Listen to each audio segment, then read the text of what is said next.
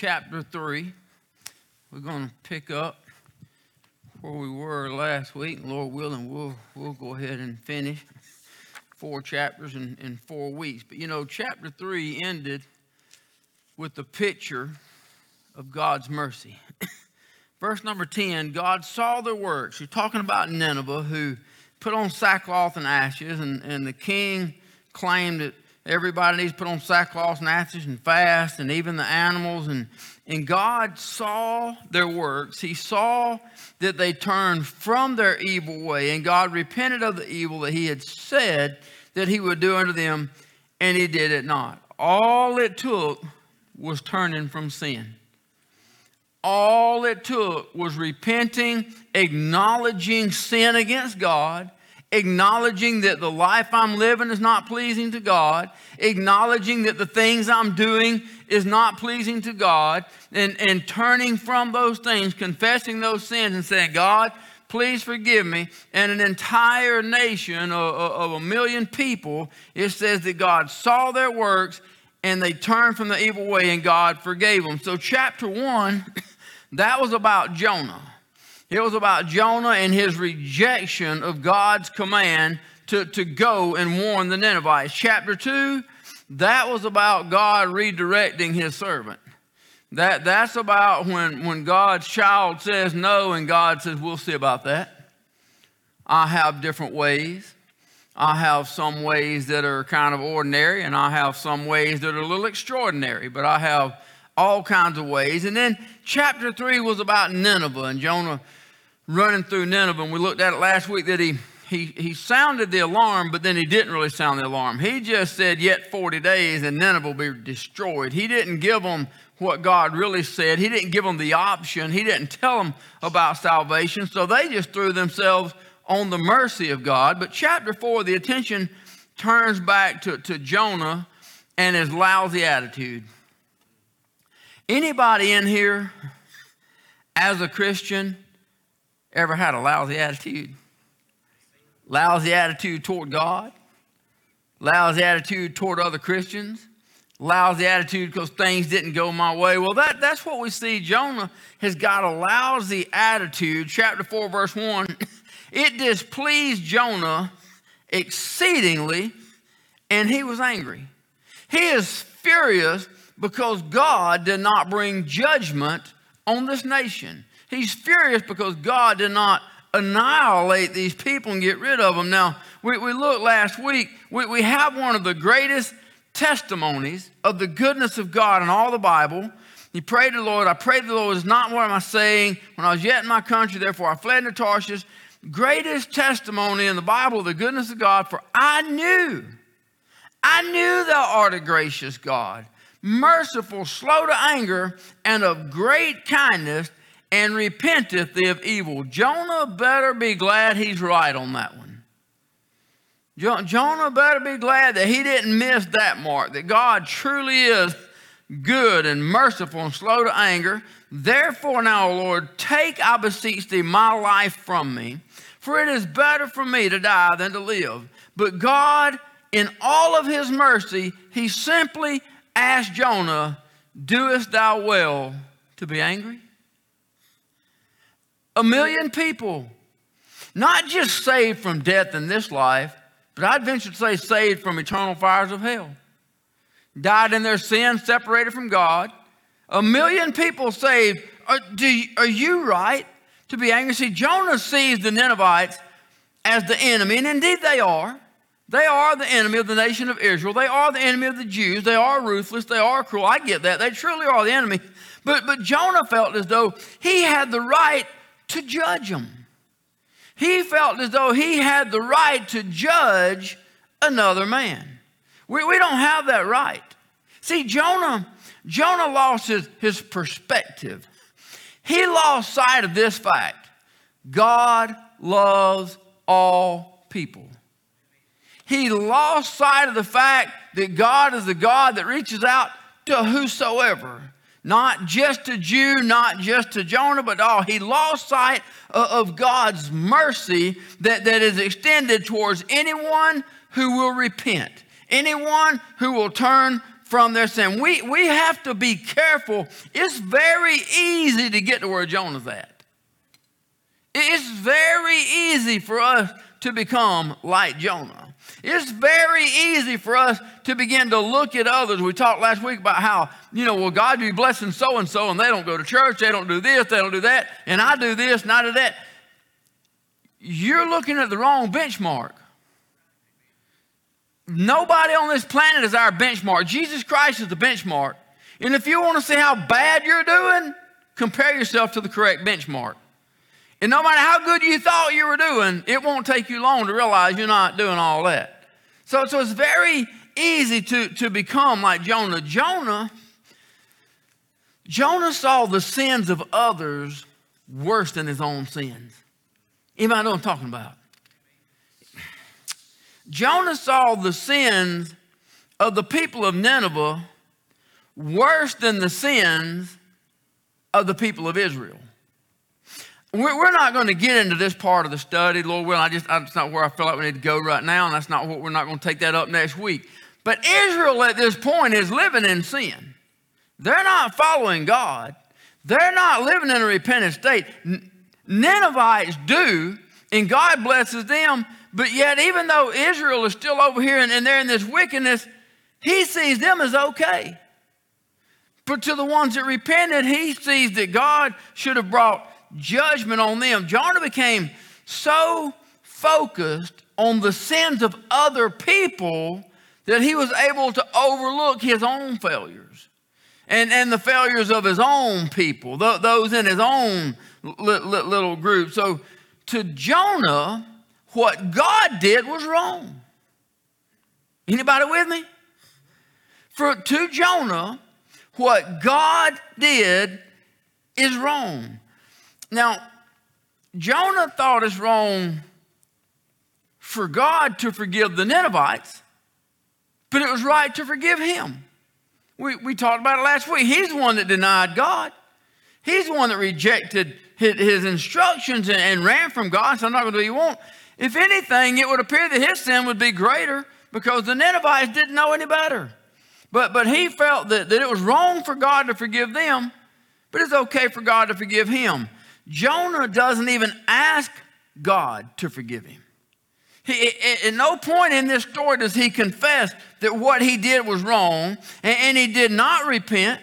He did not return uh, from evil way. He, he didn't back away from, from the evil in his mind. The Ninevites did. They repented, and he thought God was wrong for forgiving them. See, Jonah loves when God is merciful to him. Go ahead and say, Thank you, Jesus. We love when God is merciful to us. We love the fact that God is good to us. He loves the fact that God is so gracious and, and merciful to him, but he doesn't think that the same grace and the same mercy should be extended to others because of what they've done. Jonah resented that God forgave the, the Ninevites, and, and, his resentment cost him some things. Re- resentment destroys our peace. Anybody listening?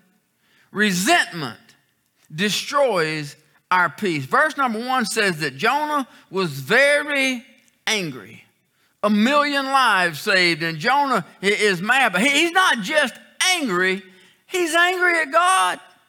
Anybody ever been mad at God before? I can think of one time, and I've told you a story before. I ended up like Job. I went in and asked God, You got something to say to me? Say it now. I flipped my Bible open Job chapter 38. You've recently read 38, 39, 40, reading your Bible through in a year, and you know exactly what God told me. Who do you think you are? Where were you when I hung the moon on nothing? Where were you when I hauled out the oceans with my hand? Tell me in all your infinite wisdom, if you can, who spanned the heavens? I got a whooping. And, and that's because I was mad. Make no mistakes about it. Two and two thirty in the morning, I'm kicking rocks. I, am I'm, I'm mad. So Jonah is not just mad. He's mad with God. And where there is anger, there is no peace. Where, where there is anger inside, There, there's, there's no joy in, inside. Resentment diverts our purpose. Jonah is a prophet of God. He should have been celebrating the salvation of the souls of men. He should have been celebrating what, what God has done, and he should have been teaching the people of Nineveh about what God did. He should have told the whole story. Nineveh is going to be destroyed in 40 days if. He left out the if. If you don't repent, he left that out. He just, he just prophesied that, hey, you're going to be destroyed. He didn't tell the whole story. But maybe, maybe if he had done his job, Maybe if he had been excited about the salvation of the souls, maybe if he had gone and told Nineveh the truth about what, what God was going to do, and then spent a little time and told them about the goodness of God and the mercy of God and, and, and, and the gracefulness of God, and maybe he spent a little time there, maybe a century later, we don't have the book of Nahum, where they did give warning again and they didn't repent, and the nation that that whole place is destroyed, so there's not even a remnant for where it used to be on the planet. Matter of fact, Lord willing, that's probably what we're going to study next. When, when God gives another chance. That, Nahum's probably where, where we're going next. Because this isn't the end of the story of the Ninevites. It, it resurfaces and, and it doesn't have the same ending. But, but, but we'll never know. We'll never know. Had God's man preached to Nineveh the way God sent him to and shared of the goodness of God and told him, you might have a different story a century later when Nahum comes along. The, the Bible might be written a little different. It might have a, a different prophet than Nahum. It might not have to have that story. See, Jonah was focused on himself and his people. Himself and those that, that he liked. And now he's so mad that he thinks God is so wrong. Now, this, this, is, this, is, this is crazy to me. I know he believes in God's grace and God's mercy and God's goodness. He's so mad, he wants God to just take his life. But you know he's got to fully believe in the mercy of God because he's offering to put himself on God's mercy. Just kill me. I'd rather face you than face them. I'd rather be with you than, than, than be with them. Aren't we glad that God doesn't answer every prayer? Anybody ever think back and you got some thank yous and some prayers that weren't answered? That's a song, ain't it? Thank God for unanswered prayers. Uh huh. The country music buff coming out of us. Uh huh. Is that Garth Brooks? Uh huh. Uh huh. We're finding out some stuff now. You know what? It don't change the fact. Pretty good song. It's pretty true. Thank God for unanswered prayers. I, am not. Is anybody here prayed some ridiculous prayers in your life? and you thank God now that, that they didn't come true? Well, anyway, God, just, just kill me. Just kill me. I, would rather just take me out. And he asked one simple question Doest thou well to be angry? According to the text, according, that's all I've got to go on is the text, but according to the text, Jonah doesn't even answer God from, from what the text shows us, and, and the text is written by Jonah. God asked him a question, and, and Jonah ignores God. He puts on his pouty little two year old face, and he went out of the city, and he sat on the east side of the city and made him a booth and sat under in the shadow till he might see what would become of the city. He, he don't even answer God's question. God asked him, Are you right? Do, uh, do, do you do well to be angry? And, and he just goes off in his little tantrum. Verse number six says that the Lord God prepared a gourd, made it to come up over Jonah, that it might be a shadow over his head to deliver him from his grief. So Jonah was exceeding glad of the gourd. In spite of Jonah's rotten attitude, God blessed him. In spite of Jonah's pitiful disposition right here, God sent him help. And in the entire story, this plant is the only time you find Jonah happy. Nowhere else in the book is he happy. He's only happy right now. Why? Because God blessed him in spite of him. God gave him a shade in the midst of his anger because God did something for him. He gives him this little plant. It's the only time you find him happy. Everything else he's mad about. Verse number seven God prepared a worm in the morning, rose up the next day, and it smote the gourd that it withered. Now, the gourd is the only thing that made Jonah happy, but it's also the only thing that dies. In all of the story, it's the only thing that you see die. Nobody in Nineveh does, and, and Jonah mercifully, mercifully doesn't. But, but verse number eight, Jonah's talking to himself. It come to pass when the sun did arise that God prepared of him east wind. The sun beat upon the head of Jonah that he fainted, and he wished in himself to die. And he said, It's better for me to die than to live. Jonah's not talking to God, he's talking to himself. He, he's just murmuring and mumbling. Now, there's a lot of commentaries about this verse, and, and I disagree with a lot of them. I, I read a lot of them and talked about how he passed out and how he fainted and how he yada, yada, yada. I, I, I don't agree with any of that line of thinking. I can tell you why. The, the word fainting right here comes from the Hebrew word that means to cover, to wrap, or to overlay. I don't believe he passed out. That's not what fainted means. That's what we would use in the English term today. But how many of you know the words today ain't always exactly what they were back when they were translated? So, so it comes from a word. It means he covered himself. He, he wrapped himself in his mantle. He's trying to find some shade from the heat and, and, and from this, this east wind that it talks about. And, and, and, and then, and then he, he, he's talking to himself. Well, number one, if he fainted with me talking. But anyway, he, he's talking, and all we have is the text. And since the text is written by Jonah himself, we, we, we have to assume but God, in spite of Jonah's attitude, provides a shade for him. Anybody here know that God has ever blessed you in spite of you? Matter of fact, pretty much every blessing we have is in spite of us. They're not because of us. They're just because God loves us anyway. So, in spite of this, this anger towards God for forgiving other, God still takes care of Jonah. And even though the text says that Jonah is happy about the gourd, at no point does he tell God, thank you for it. In the text, he doesn't tell God, thank you for the shade, thank you for thinking on me, thank you for your mercy, thank you for your kindness. At no point does, he say, he, he just, he, he sounds a lot like us. He's caught up in himself. He's caught up in his dissatisfaction with the way God's handling things, God. This is how things really ought to be. This is what you need to do. Anybody ever find yourself in that? This is what I, God, this is what you should do. This is how I think you ought to handle this. And that, that's kind of where he's at. He, he, he's all caught up in how he thinks things should be handled there. And, and in his eyes, everything has gone wrong. And, and to be honest, it's nobody's fault but his. He's the one that ran from God. He's the one that didn't listen. He's the one that said, just throw me in, I'm not going back. He's the one that caused himself to end up in the fish's belly. And he's the reason he's now deemed as a false prophet.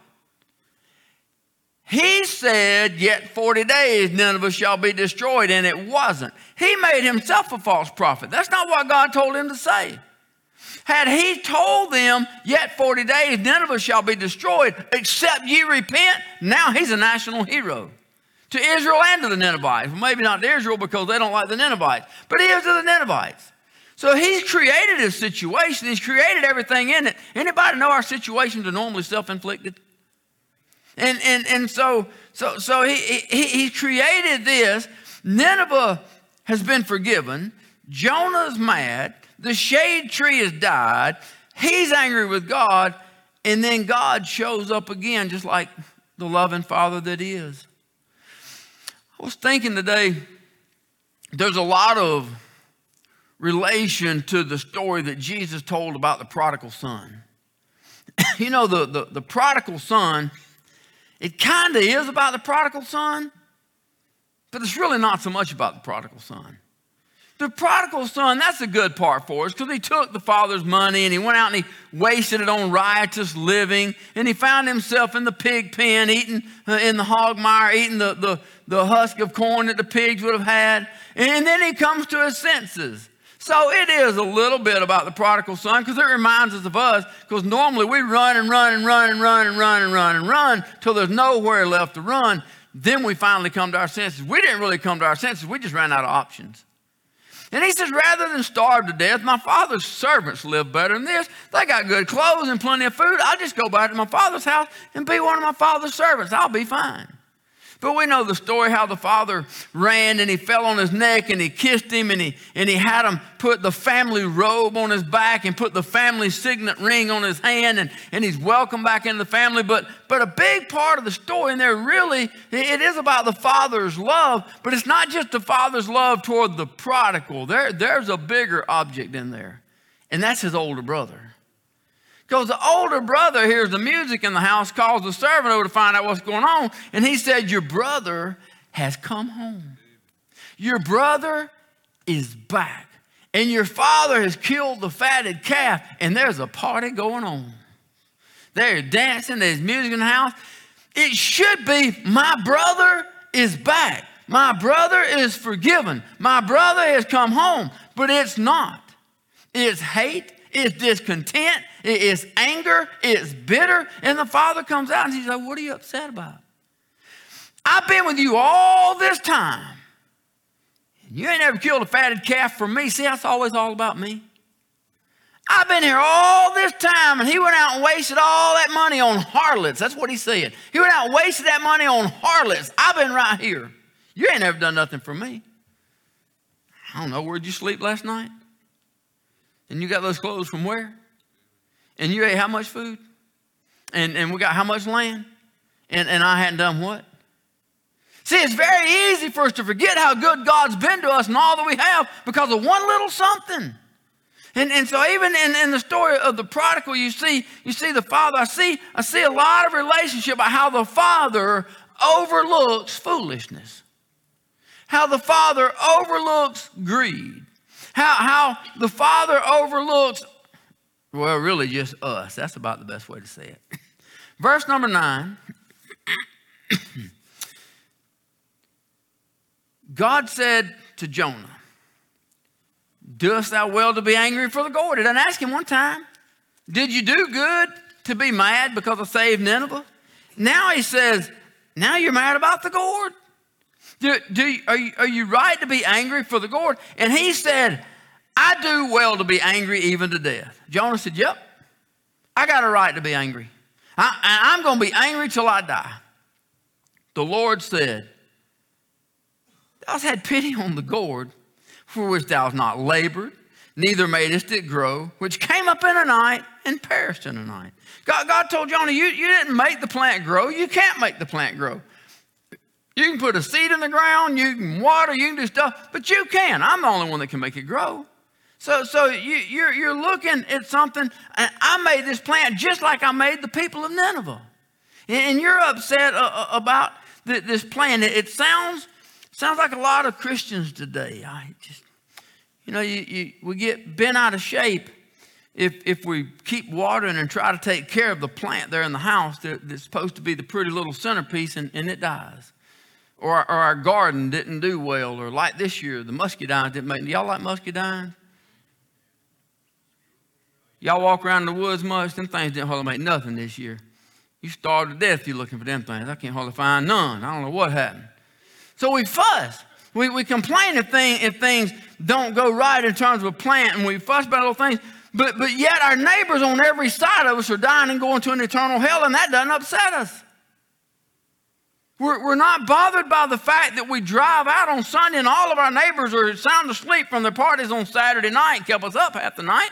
And, and none of that really bothers us, but we're bothered because of the plant. That, that, that's kind of, kind of the same thing. God, God says, You're worried about one plant.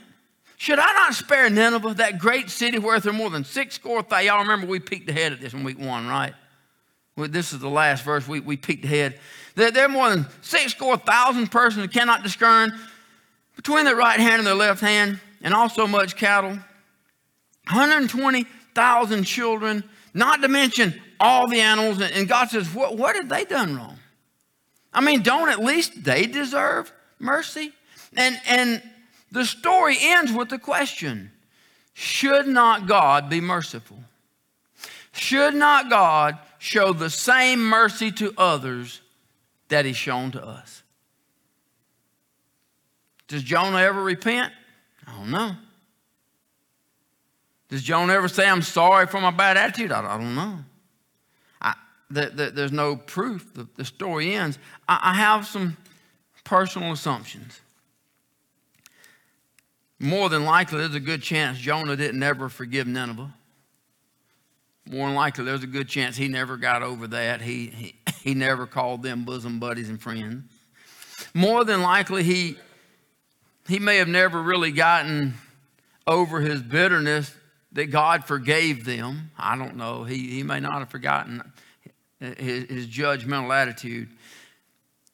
but I do believe he got some things right. I, I do believe things clearly got right between him and God, and I can tell you why. Because he wrote this book. See, if Jonah don't write this book, Jonah's a hero of prophets. Everything that Jonah prophesied about the borders of Israel and the expansion and, and all, all, that came true. Everything that everybody else says about Jonah and all the things that he brought. If Jonah doesn't write this book, then Jonah's life's a great story. But because Jonah took time to write this book, we, we have some things that, that nobody else. See, Jonah told us about running from God, but we'd have never known about it. Jonah told us about his dissatisfaction, his anger. We'd have never known about it. Jonah took time to tell us about his displeasure with, with God, or, or, or, we would have never known about it. Jonah shares some things about himself that, that nothing else in the Bible shares, and, and he shares a side of himself that's not particularly pleasing, especially from a spiritual perspective. He, he's honest about his thoughts, even his thoughts toward God. So the text, it doesn't tell us about Jonah's trip home when he goes home. It, it doesn't tell us what, what happens next. But, but what it does tell us is how we need to be reminded of God's amazing grace. What it does tell us is that God can forgive a, a city of a million people lost in their sin, living in wickedness, just like America.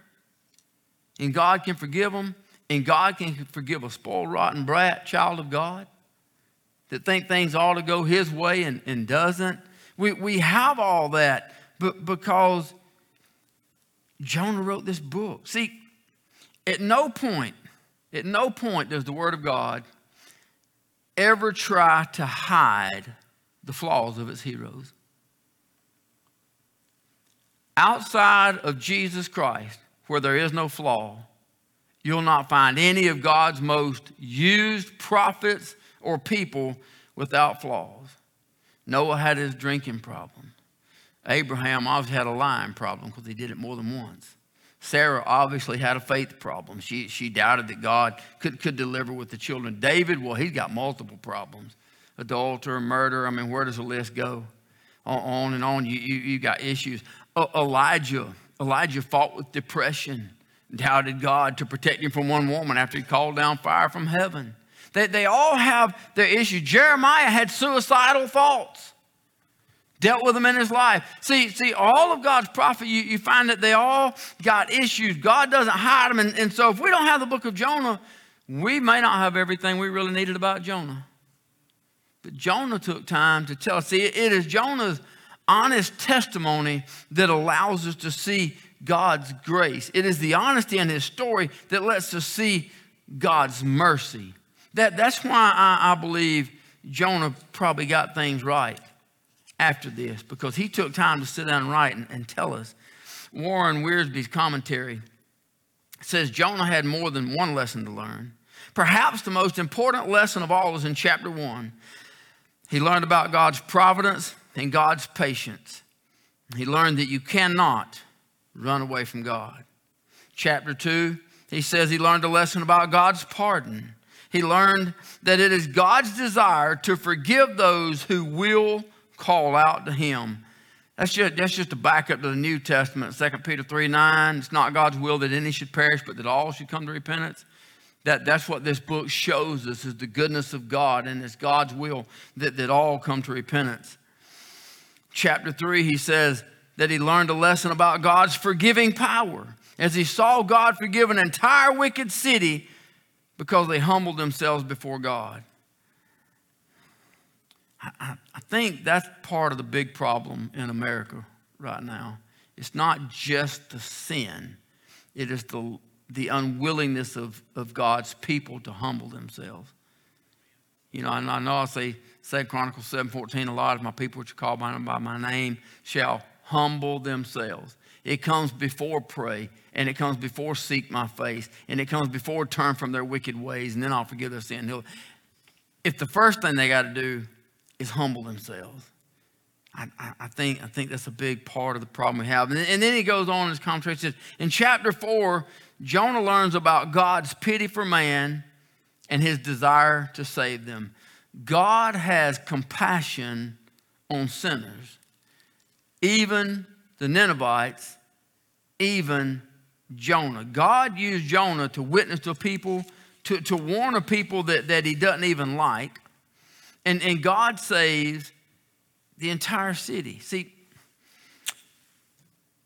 you and I, as children of God, it's not our job to look on people with judgment. It's not our job to, to judge our neighbors or, or, or, or judge how other people are living or judge their lifestyle. The Apostle Paul tells us, 1 Corinthians chapter 6, of such were some of ye liars, extortioners, adulterers, drunkards. He, he names all that stuff. He says, of such were some of ye. I don't really know why he said some. I really don't. I don't know why it doesn't say of such were all of ye. Uh, unless anybody in here is just like perfect and you don't fit that. But, but Paul, Paul made it clear that, that God saved us not because of us, He saved us in spite of us. God loves us not because of us, He loves us in spite of us. And, and that, that's what we see there from, from Jonah. So last week we I, I read this little bit right here that I wrote to sum up, and, and I'm going to sum up the, the book of, of Jonah with this because the truth is, it's, it's our job to love people. God loves people. And we all are thankful that God loves people. God hates sin. Amen. But he loves the sinner. And if the sinner will turn from the sin, then God will save their soul. They're, they're no different than us if they haven't been saved. The only difference is just that, that, that they haven't been saved. But, but we're, we're to love people the, the way God loves us. So, anyway, last week I finished up.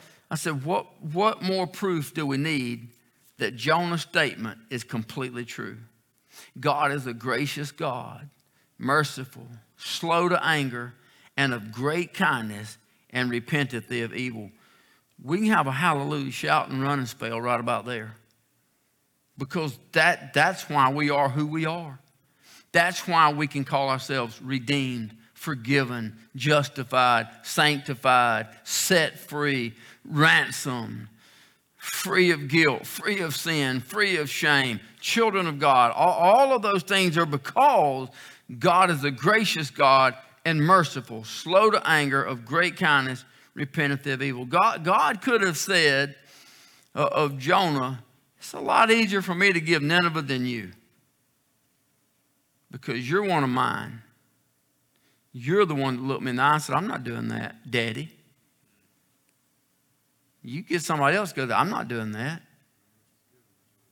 So it seemed like to me, probably took at least as much, probably more mercy to forgive that than to forgive Nineveh that was just ignorant in their sin. But, but God asked him one simple question Why are you angry? Basically, should I not have done for them what I did for you? Should I not extend the same kind of mercy to them that I did to you?